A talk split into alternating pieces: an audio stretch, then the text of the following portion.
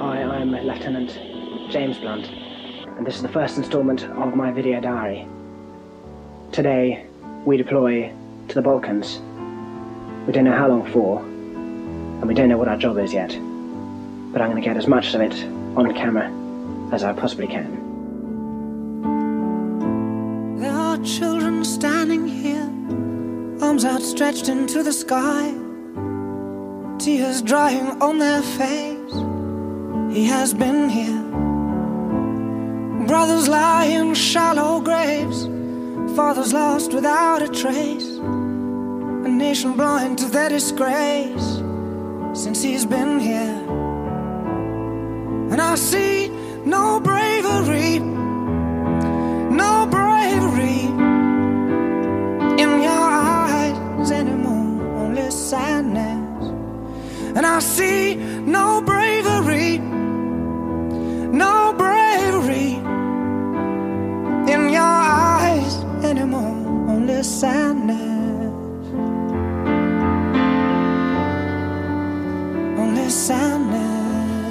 Esattamente 20 anni fa, la Nato interrompeva i propri raid aerei sull'ex Jugoslavia, mettendo di fatto fine alla guerra del Kosovo.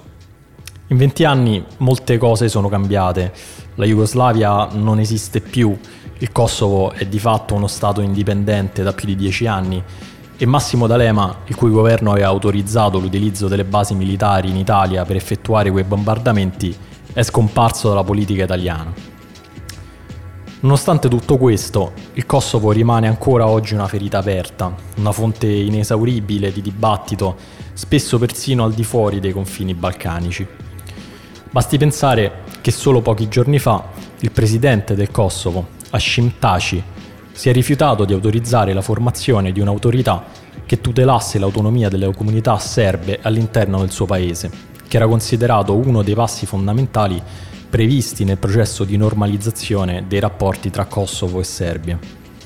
La Serbia infatti ancora oggi non riconosce l'indipendenza del Kosovo e questo per varie ragioni. Innanzitutto perché rappresenta il primo avamposto delle ambizioni geopolitiche della Russia nei Balcani, che dall'altra parte invece spingono per un'integrazione definitiva con l'Unione Europea. Poi ci sono i simboli. Il Kosovo infatti fu palcoscenico della cosiddetta battaglia della Piana dei Merli nel 1389, quando una lega di principi serbi venne sconfitta dall'impero ottomano. E la battaglia della Piana dei Merli è considerato il mito fondativo della nazione serba. A complicare ulteriormente le cose c'è il fatto che il Kosovo etnicamente è a maggioranza albanese e una parte del nazionalismo albanese lo considera parte naturale del proprio territorio, la cosiddetta Grande Albania. Pochi giorni fa Taci ha dichiarato che un referendum per l'annessione con l'Albania è possibile, per intenderci. Insomma, è un gran casino, come sempre quando si parla di Balcani. In ogni caso, se il Kosovo è una ferita, la cicatrice più evidente è la sua nazionale di calcio, l'ultima, insieme a Gibilterra, ad essere ufficialmente ammessa dalla FIFA. Io sono Dario Saltari e questa è la quinta puntata di Trame, un podcast di sport e geopolitica di fenomeno, prodotto in collaborazione con Spreaker.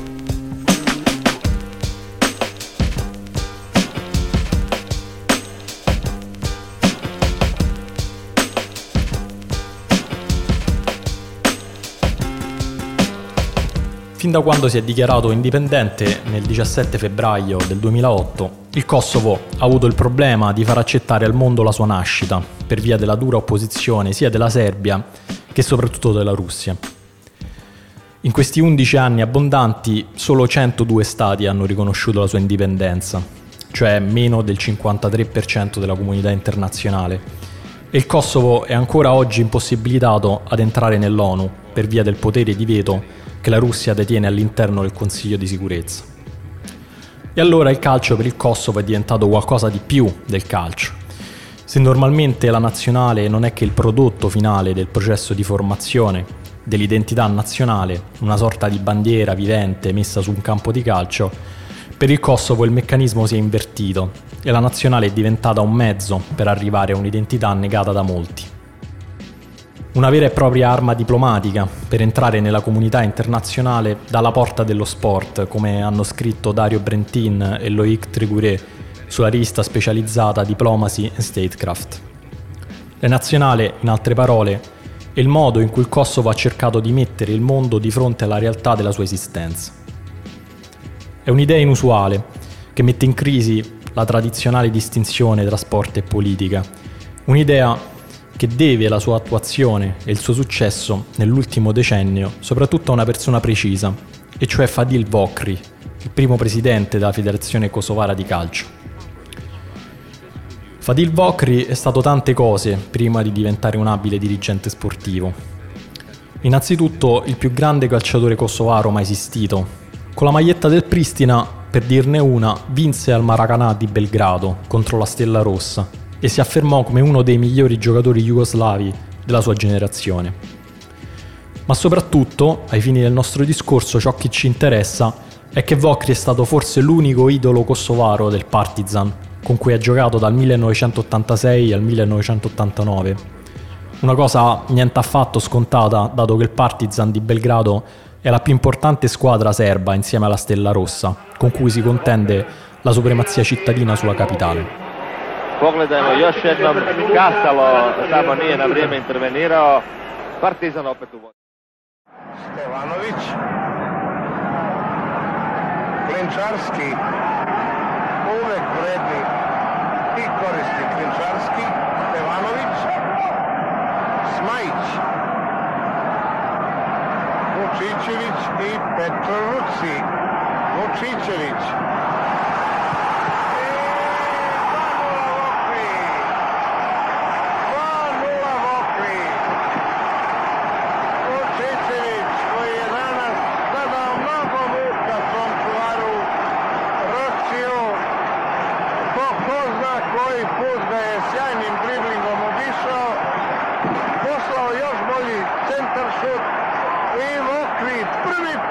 Uno dei primi problemi che si è ritrovato ad affrontare Vokri è stato capire come fare con tutti quei giocatori di nazionalità kosovara, ma che avevano ormai scelto altre nazionali. La FIFA infatti impedisce ai calciatori di scegliere una nazionale maggiore diversa da quella con cui hanno già giocato una partita ufficiale. Un problema non di poco conto per un paese nato nel 2008 e che ha visto gran parte dei suoi giocatori migliori disperdersi in giro per l'Europa, soprattutto per via della guerra. È il caso, ad esempio, di Lorik Zana, che ha scelto la nazionale albanese, ma anche di Cerdan Shakiri e di Valon Berami, che hanno invece deciso di rappresentare la Svizzera. Zana, Shakiri e Berami sono anche tre dei giocatori kosovari che nel settembre del 2012 hanno inviato una lettera aperta alla FIFA per chiederle di permettere al Kosovo di poter giocare almeno delle amichevoli riconosciute a livello internazionale. Allora infatti né la FIFA né la UEFA avevano ammesso il Kosovo tra i loro membri, proprio perché i loro regolamenti prevedevano che una federazione dovesse rappresentare, e qui cito testualmente lo statuto della FIFA, un paese indipendente riconosciuto dalla comunità internazionale, cioè esattamente il problema che stava cercando di risolvere il Kosovo.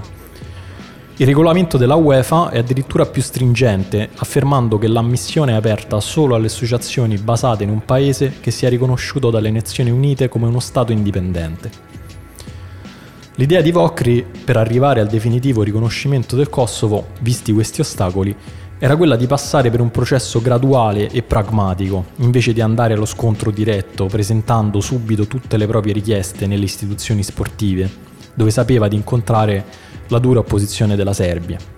Il primo step fu per l'appunto quello di richiedere la possibilità di giocare delle amichevoli riconosciute e non alla UEFA, dove sapeva della stretta amicizia tra l'allora presidente Platini e il vicepresidente della federazione serba Kurkovic, ma alla FIFA, dove poteva contare sulla vicinanza di uno dei più stretti collaboratori di Sepp Blatter, e cioè Jérôme Champagne. Un'attività di lobbying andata avanti per anni, fino a convincere la FIFA nel 2013 a concedere un compromesso, e cioè che il Kosovo avrebbe potuto giocare amichevoli con altre nazionali riconosciute dalla FIFA, a patto che nello stadio dove si sarebbe giocato non si esibissero simboli nazionali del Kosovo, compreso l'inno. Fu questo compromesso a portare la prima storica partita ufficiale del Kosovo, un'amichevole contro Haiti giocata nel marzo del 2014 a Mitrovica, nel nord del paese.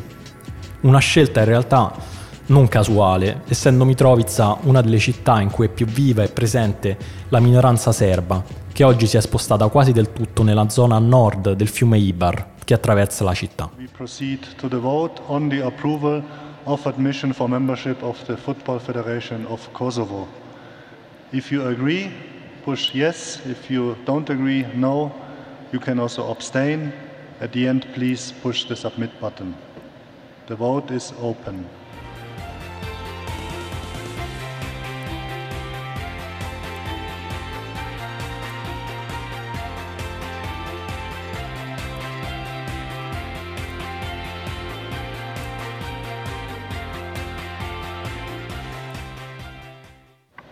Let's wait for the result. We have a 86% majority on the proposal. Congratulations to Kosovo Football Federation for having become the 210th member of FIFA.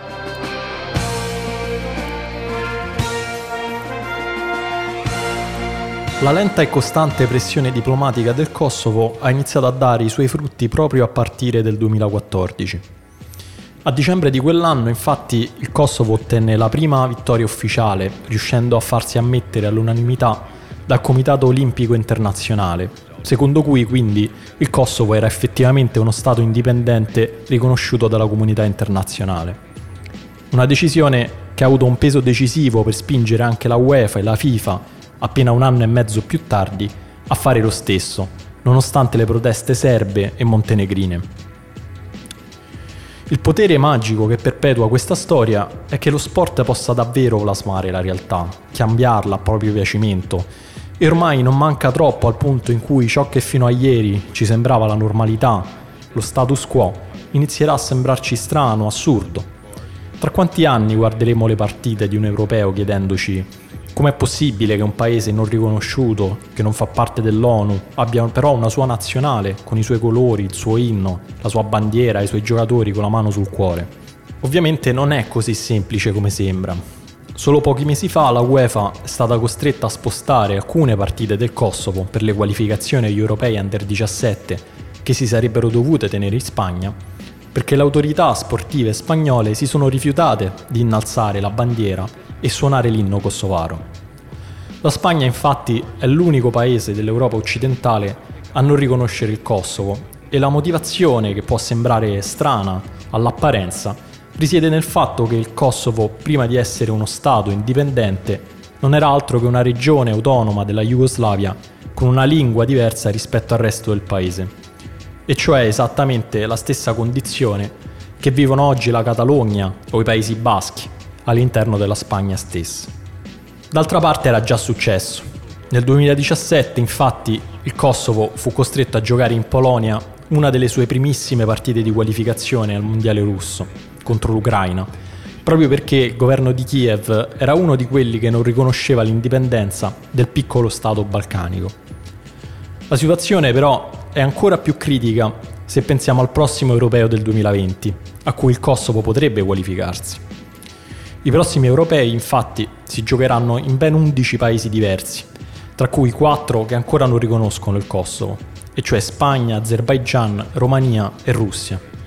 La UEFA nelle ultime settimane ha provato a inasprire le regole che obbligano i suoi membri ad ospitare anche nazionali di stati di cui non riconoscono l'indipendenza. Ma cosa accadrebbe se questi stati non le rispettassero? Largo topin aty Akanji, shumë mirë ishte Akanji në pjesën e mirë funksionoj mbrojtja. Shaqiri tani me gjat. Shaqiri! Shaqiri! Gol! Gol! Çertan Shaqiri! Gol! Gol! So di aver lasciato in sospeso una questione, e cioè come si è comportata alla fine la FIFA su quei giocatori di nazionalità kosovara che hanno ormai deciso di rappresentare un'altra nazionale.